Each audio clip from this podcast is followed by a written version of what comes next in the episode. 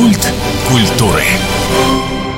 У микрофона Анастасия Магнус. Здравствуйте. Разные гости были у нас в студии, но такого еще не было. Фокусник, путешественник и человек, который периодически попадает в странные проекты, а потом нас удивляет фотографиями. Феликс. Анастасия. Вадим Ивачев, привет. Да, приветствую тебя и, разумеется, всех наших дорогих радиослушателей. Все верно, да, в первую очередь искусство называется искусство иллюзии, фокусу чародейство, колдовство, то есть это все считается неточными определениями. Если где где-то было бы в трудовой книжке, то это был бы, конечно, иллюзионист. Мне кажется, сейчас нам всем не хватает вот этого искусства угу. доставать монетку, желательно, чтобы она потом не исчезала, желательно монетку за монеткой. Часто люди с таким суровым видом, ты к ним подходишь, там чего-то показываешь, потом раз, и у человека возникает совершенно детское выражение. В чем вот все-таки суть этого искусства? Удивить, напугать, заставить улыбнуться? Во-первых, благодарю, что заметила, что действительно самое главное, чего добивается иллюзионист, и я считаю, что и любой артист должен добиваться, это не какой-то эффект именно конкретно удивить или шокировать человека. То есть, в первую очередь, это чтобы время, проведенное вот конкретно с артистом, если даже интерактивного жанра, в первую очередь понравилось. Как раз фокус – это инструмент, а остальное – это какие-то общечеловеческие штуки. Вот ты начала изначально про магию. Я считаю, что магия – это в первую очередь в голове у человека происходит. То есть, и неважно, какого он возраста, бедный или очень богатый, очень сложная ситуация, несложная ситуация. Фокусы помогают с помощью вот этого инструментария сразу человека погрузить в небольшую такую антиреальность, скажем так. Про менталитет я его сейчас тогда сразу пока не забыл. Люди у нас, да, такие достаточно скептически настроены ко всему, боятся очень много, учитывая, что все помнят, ну как все, ладно, у многих чисто на рудиментарном уровне остались такие штуки, как боязнь мошенничества, что где-то тебя в какой-то момент, как только привлекут внимание, где-то обуют, разуют, поэтому когда только видят человека, достающего карты или пытающегося залезть в сознание человека, в первую очередь напряжение, но используя общечеловеческие какие-то моменты, чтобы внедрить человека в происходящее. Приобщить. Да, то есть какими-то общими штуками, шутка, какой-то небольшой эффект неожиданный, и потом уже, да, ты переходишь уже конкретно на фокус, показываешь эффект, и, соответственно, ну, человек, да, удивляется не потому, что он не ожидал чего происходит, а потому, что он даже расслабился в какой-то момент и позволил себе удивиться. Вот так вот, наверное, будет правильно. Считается, что дети самые сложные зрители. По поводу сложности зрителя, Индивидуальные, конечно, все случаи. Бывают и дети попадаются такие, с которыми крайне сложно работать, гиперактивные, или наоборот, которые слишком не хотят ничего делать, такие типа «дайте мне залипнуть в телефон». Бывают и взрослые, например, что на каком-нибудь корпоратив, если брать мероприятия, особенно новогодние, что внимательность там, конечно, на уровне... Детского сада. Ну да, практически. Но бывает, опять же, полностью параллельные этому ситуации. Поэтому я считаю, что все таки артист, ну, если, опять же, про искусство аллюзии брать, профессионально заключается в том, что ты, когда видишь конкретного зрителя, ты начинаешь что-то общее показывать, и уже по ситуации, как человек реагирует, то есть если это, допустим, подростки, у них там два обычных подхода, либо они слишком начинают лезть, мешать в процесс, и ты, соответственно, это используешь, можно и в номере, можно и в шутках использовать, а, либо, соответственно... Наоборот, они ты... не хотят к тебе выходить. Ну да, либо не хотят, соответственно, ты просто переходишь на какие-то номера, например, а, вот, какой-нибудь смертельный номер, им показываешь, все, внимание внимание есть, и потом уже, например, если план был его показать в конце, как какой-то завершающий эффект, например, то здесь сразу автоматически программа перестраивается, и ты их сразу внимание полностью приковываешь, и потом уже начинаешь немножко по-другому раскручивать клубок выступления. То есть в отличие от танцев, от каких-то номеров, которые четко выстроены, mm-hmm. у них есть время, твои номера, они плюс-минус могут быть разными. Да, они такие и должны быть. Э, в искусстве иллюзии тоже жанров много, как и в танцах и во всем другом. Конкретно в интерактивах фокусных там важно прямое взаимодействие, чтобы люди как можно, во-первых, больше участвовали, как можно больше пережили разных эмоций. И вот ты изначально тоже упоминала, что фокус не обязательно удивляет, он где-то в какой-то момент может шокировать, где-то в какой-то момент он просто какой-то абсурд вызывает, то есть вроде Слушай, как... а можно примеры сразу? Что пугает нам твоих гостей или что могло напугать, а что, наоборот, вызывает такие нежные чувства? Ну, гвоздь в нос, например. Ну, вот да, вот если из классики брать, вот у меня сейчас последние года такой самый финальный номер факирский – это вбивание гвоздя в голову. Человек сам выбирает место, куда он вбивается. И здесь, опять же, все зависит от нюансов. То есть этот номер можно показывать и детям, но, опять же, при определенных условиях, при определенной... Настрое этого общества детского. Ну, Или возрасте. Даже, то, что настроя, даже вот какую-то, нужно придумать какую-то красивую обертку для этого всего. Ну, то есть страшно, не, не просто, что человек, да, вбивает голову, а ты рассказываешь про искусство факиров, рассказываешь про древние, там, не знаю, то, что там люди глотали огонь, там, про какие-то там гипноз животных, и мало-помалу переходишь, соответственно, к этому номеру. И даже я вот про искусство начал говорить, что любой человек,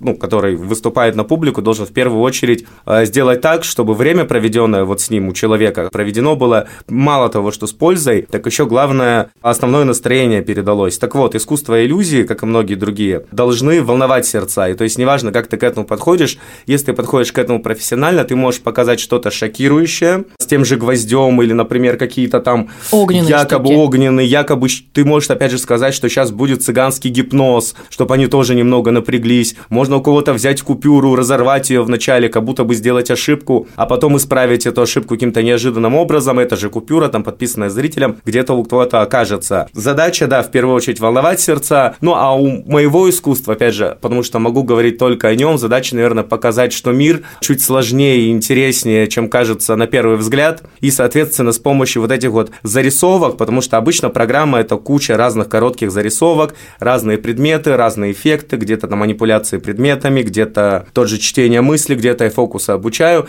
И, соответственно, из всего этого попури... Я вот думаю, слушатель угу. слышит, как гремят твои руки об стол, они ни на секунду не могут остаться в покое. Это я жонглирую сижу. Привычка, да. То есть все, во-первых, очень индивидуально, во-вторых, самое главное это то, как ты наладил контакт со зрителем. Верно. И как он реагирует, и вы номер, получается, делаете вместе. Все правильно. Конкретно вот на Дальнем Востоке, на севере еще снег не сошел, вот эта серость определенная присутствует. И многие задаются вопросом, как себе сделать жизнь, ну, повеселее. Ладно, не себе, семье. Всем там предаваться унынию как-то не вариант. Психологи тоже говорят, не надо вот этого вот общего состояния упадка, наоборот, делайте хорошие вещи, помогайте, дарите яркое. И один из советов – это подарить какую-то игру сложную, ну, тоже пазл, или набор фокусника. И мы решили проконсультироваться с профессиональным фокусником, все-таки этот набор. Хорошо это или ты чувствуешь какую-то обиду, знаешь, как нарисуй маслом за три минуты? Понял. Во-первых, подписываюсь практически под каждым словом, а чтобы уточниться, считаю, что каждый человек должен уметь хотя бы один-два фокуса показывать. Ситуации разные, где-то с кем-то познакомиться, где-то кому-то настроение поднять. Трюки вообще идеальная штука. Особенно если где-то дети, это вообще, я думаю, каждый из нас знает фокус с отрыванием пальца, но опять же, это лишь первый шажок. Как только вы открываете набор фокусника, у вас там, как правило, есть специальный реквизит, который за вас делает всю работу. То есть, соответственно, ваша задача просто повторить по инструкции и главные плюсы всего этого набора, скажем так. Помимо того, что развивается и артистизм, потому что в тот момент, как только вы будете презентовать любой фокус, это в любом случае какая-то история. Даже если вы будете говорить, что шарик исчезает и появляется, вы будете вести определенное логическое повествование. Вы будете общаться в конце концов. Да, то есть я говорю, артистизм и общение это развивает вообще прекраснейший, поэтому часто заказывают э, иллюзионистов как и на мастер-классы для детей, не обязательно как фокусное выступление, заказывают и на частные э, обучения к детям. Вот, артистизм раз, мелкая моторика два, то есть, опять же, предметы, когда немного необычные в руку попадают, на самом деле у каждого человека, вот даже вот за себя могу сказать, занимаюсь профессионально уже около 10 лет, какой-то новый фокус, все равно все будет валиться из рук, потому что руки должны привыкнуть. Но, опять же, даю гарантию гарантию, ну вот, по крайней мере, по своему опыту, по опыту тех, кого я обучаю, детей и взрослых, получится у любого. Соответственно, нужно просто повторять, ну, опять же, если правильно учиться по правильным, более-менее логическим схемам, а не сразу браться за самое тяжелое, это само собой. И, соответственно, э, любая какая-то штука, которая у тебя кажется, что у тебя точно не получится, с помощью фокуса вот этих предметов, они дают доказать через буквально 15-20 минут, что ты можешь это повторить. Реально, вот на многие э, эффекты, какие-то движения, там даже если сложные карточные манипуляции, 10-15 минут, и человек сам удивляется, что у него рука без его включения мозга сама начинает, может быть, не сразу идеально повторять, но с каждым движением она все запоминает и запоминает лучше. Соответственно, мелкая моторика стопудово развивается. Там даже если вы просто просто перекладываете предметы, новый предмет в руке дает пищу для мозга. Какой еще мой самый главный плюс? А, да, вот про стрессоустойчивость. То есть, как только, ну, во-первых, да, это отвлечение мозга, как только он чем-то заморочен, э, он не реагирует на всякие раздражители, которые чаще всего безосновательны.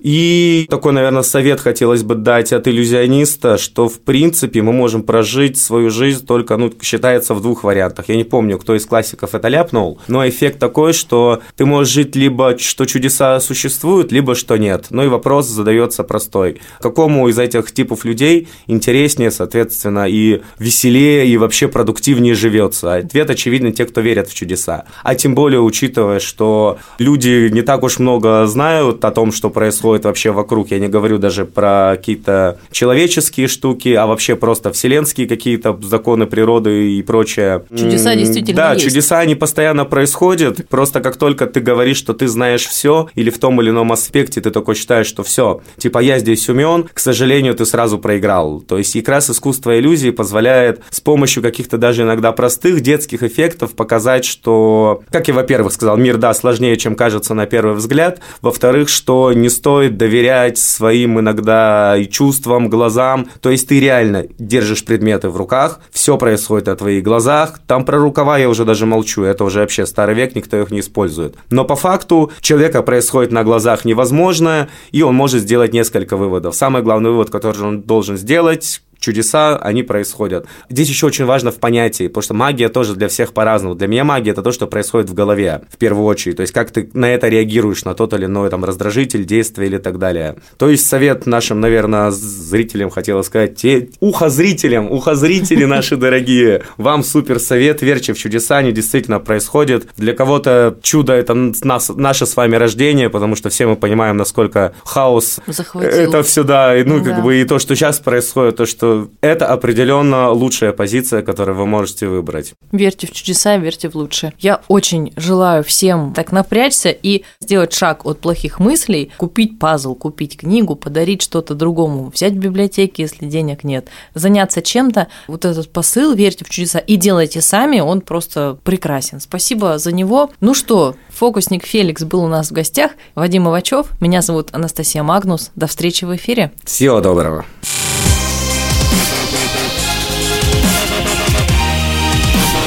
Культ культуры.